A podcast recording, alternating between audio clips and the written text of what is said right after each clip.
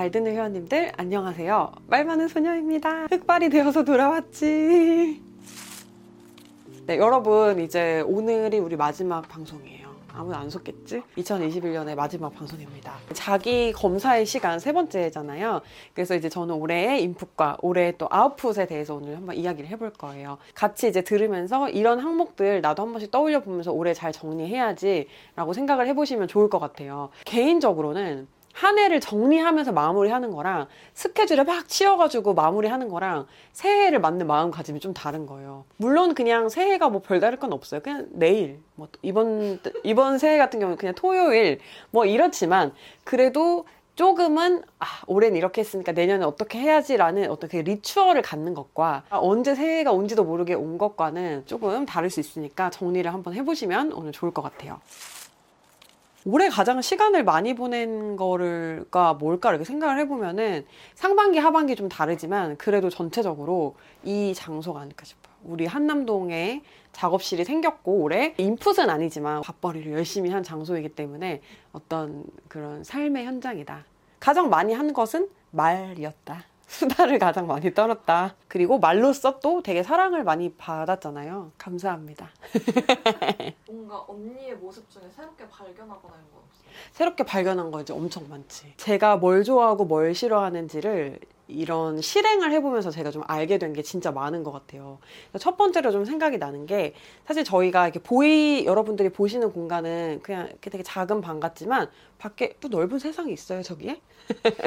근데 저기를 이제 좀 널찍한 공간을 꾸리고 막 넓은 책상도 사고 이제 그랬던 이유가 저는 저기에서 이제 회원님들을 초대하거나 아니면은 뭐 공통 관심사가 있는 분들과 함께 어떤 뭔가 소셜 살롱을 진짜 만들거나 아니면 유사한 일을 하고 있는 사람들과 유대 관계를 좀 쌓을 수 있는 그런 시간을 만드는 게 좀 저의 비전이었어요. 저의 목표였고 그런 걸 제가 되게 갈구하고 있고 그런데 목말라 하고 있다고 생각을 했었거든요. 제가 생각보다 낯선 사람들과 어, 이렇게 좀 진심을 나누는데 되게 익숙하지가 않고 생각보다 되게 낯을 가리는 사람이더라고요. 낯가리는 그런 방법이 좀 어, 일반적이지 않은 방법이라서 그렇지. 그러니까 예를 들면 막 낯가리는데 마이크를 더 잡고 안 놓는다거나 이런 스타일이어서 그렇지 제가 생각보다 되게 부끄러움이 많더라고요. 조금 좁고 깊은 관계를 제가 더 선호한다는 거를 다시 한번 알게 됐어요. 그래서 이제 제가 뭔가 어, 난 장차 이런 일을 할 거야 중에 하나였던 사람들과 모여서 무언가를 막 한다던가 뭘 진행을 한다던가 그런 것보다는 이렇게 인터넷으로 소통하는 게 너무 좋은 거예요. 본투비 약간 사이버 인간이야. 그러니까 뭐냐면 이런 느낌이에요. 내가 되게 영업을 잘하는 사람인 줄 알았는데 나는 그냥 기획을 잘하는 사람이었다. 막 이런 식으로 약간 업종이 바뀐 것 같은 느낌이 드는 거예요. 내가 이걸 싫어하는 거구나를 알고 나니까 이 행동을 좀 피하게 되잖아요. 그러면서 뭔가 불쾌하거나 스트레스 받거나 이런 상황도 많이 줄어들고 역시 인간이 그 주제 파악이 돼야 된다. 내가 뭘 좋아하고 뭘 싫어하는지 알아야 삶이 심플해지는 것 같아요. 저는 올해가 저한테는 되게 의미가 클 것 같아요. 그러니까 나중에 제가 한 5년 후, 10년 후에 생각을 해도 왜 어떤 해가 기억이 남는 해가 있잖아요. 근데 2021년은 그런 해가 될 것 같은데 왜냐면 정말로 생각의 변화가 너무 많아졌어요. 생각이 정말 많이 단단해지고 마음이 정말 많이 단단해졌어요. 근데 그 이유 중에 하나는 항상 이렇게 말 많은 소녀 컨텐츠를 통해서 제 생각을 여러분들한테 이야기하려고 하는 이것도 되게 배짱이 필요하거든요.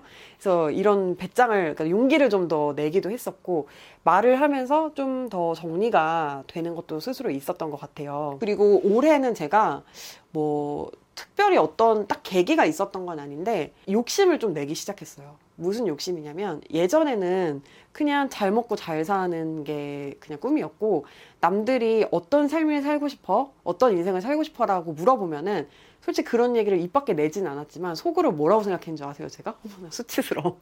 뭐라고 생각했냐면 어 남들이 부러워하는 삶 이렇게 생각을 했던 것 같아요. 그러니까 그런 컴플렉스가 약간 있었던 것 같아요. 남들이 보기에 좋아 보이는 삶을 살아야 된다.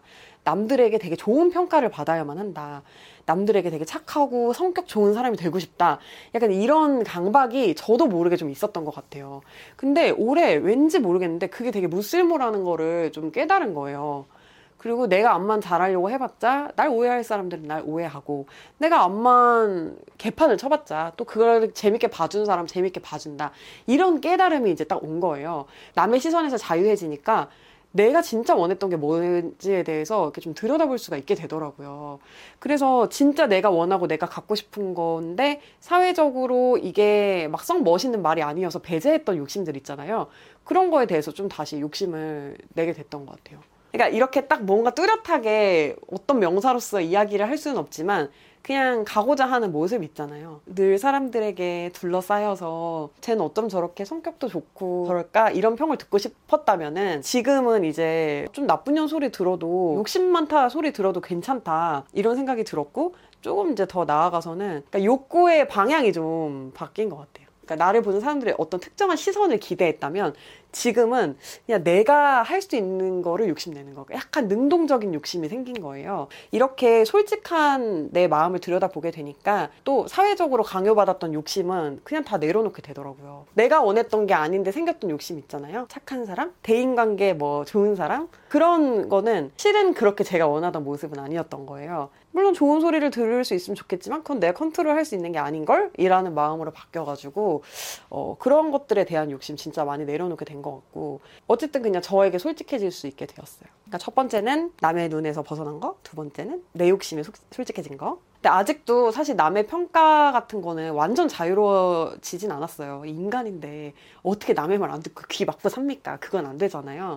그래서 뭐 가끔 뭐 약간 쓰레기 같은 댓글 보거나 의도하지 않았는데 나를 되게 곡해하는 그런 피드백을 볼 때는 그냥 반박하고 싶고 막 가가지고 따지고 싶고 그런 마음이 들기도 하는데 근데 이제는 네가 날 아나? 왜 너는 그렇게 나에 대해서 함부로 말해? 물론 이제 이게 제가 또 뭐 멘탈이 약해지거나 어떤 이제 사건이 생기거나 그러면 그런 자신감이 좀 떨어지거나 그럴 수 있겠지만 그냥 지금으로서는 나도 날 모르는데 네가 날 그렇게 잘 알? 약간 그런 마음이 생긴 거죠. 이런 생각을 또 되게 갖게 된 거 중에 최근에 제가 뮤지컬을 하나 봤어요. 프랑켄슈타인이라는 뮤지컬을 봤어요. 되게 명작이고 공연 너무 좋았으니까 여러분들도 기회 되시면 보세요. 이제 그 프랑켄슈타인 박사가 괴물을 만들잖아요. 근데 그 괴물이 사람들한테 너무 막 억압받고 막 핍박받고 막 배척당하고 공격당하고 이러니까는 역으로 사람들을 죽이고 공격하고 막 그렇게 하기 시작하는 거예요.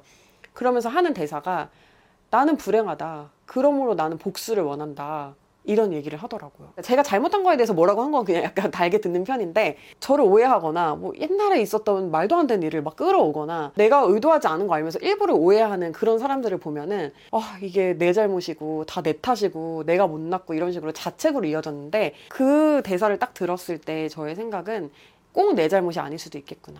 그 사람의 불행을 나에 대한 분노로 표현할 수도 있는 거겠구나 라는 생각이 들어서 그냥 오래 마음에 담아두지 않게 되었어요 그런 말들을 그래서 또 느낀 게 진짜 사람이 책 많이 읽고 그런 문학 속에서 간접 경험하고 그거를 사유하는 게 엄청난 마음의 성장에 도움이 된다는 거를 또 좀 깨달은 것 같아요. 책도 지금 편식하지 않는 게 되게 중요하다. 보리가 이렇게 얘기를 했는데 너무 맞는 말인 것 같아요. 한동안 되게 자기개발 서적이랑 막 경제 관련 책만 읽고 있었는데 이런 고전에는 또 확실히 힘이 있다. 이런 생각도 또 했습니다. 아, 그리고 그것도 하나 말하고 싶다. 내가 이제 세상이 정해놓은 틀보다는 내가 좋아하는 거를 관심을 갖기 시작하니까 세상을 보는 눈이 조금 더 넓어지는 것 같아요. 뭔가를 이제 접근할 때 이게 지금 인기가 있는 건가? 이게 지금 남들이 좋아하는 건가? 이게 좀 핫한 건가?를 보기보다는 이게 내가 진짜 관심 가는 건가? 내 취향에 맞나? 이렇게 더 보게 되는 거예요. 이렇게 말하니까 뭐 내가 옛날에 되게 사람들 눈에 갇혀서 사는 것처럼 느껴지지만 뭐 그렇진 않았어요. 근데 이제 비교적 지금 더 심지가 굳어지고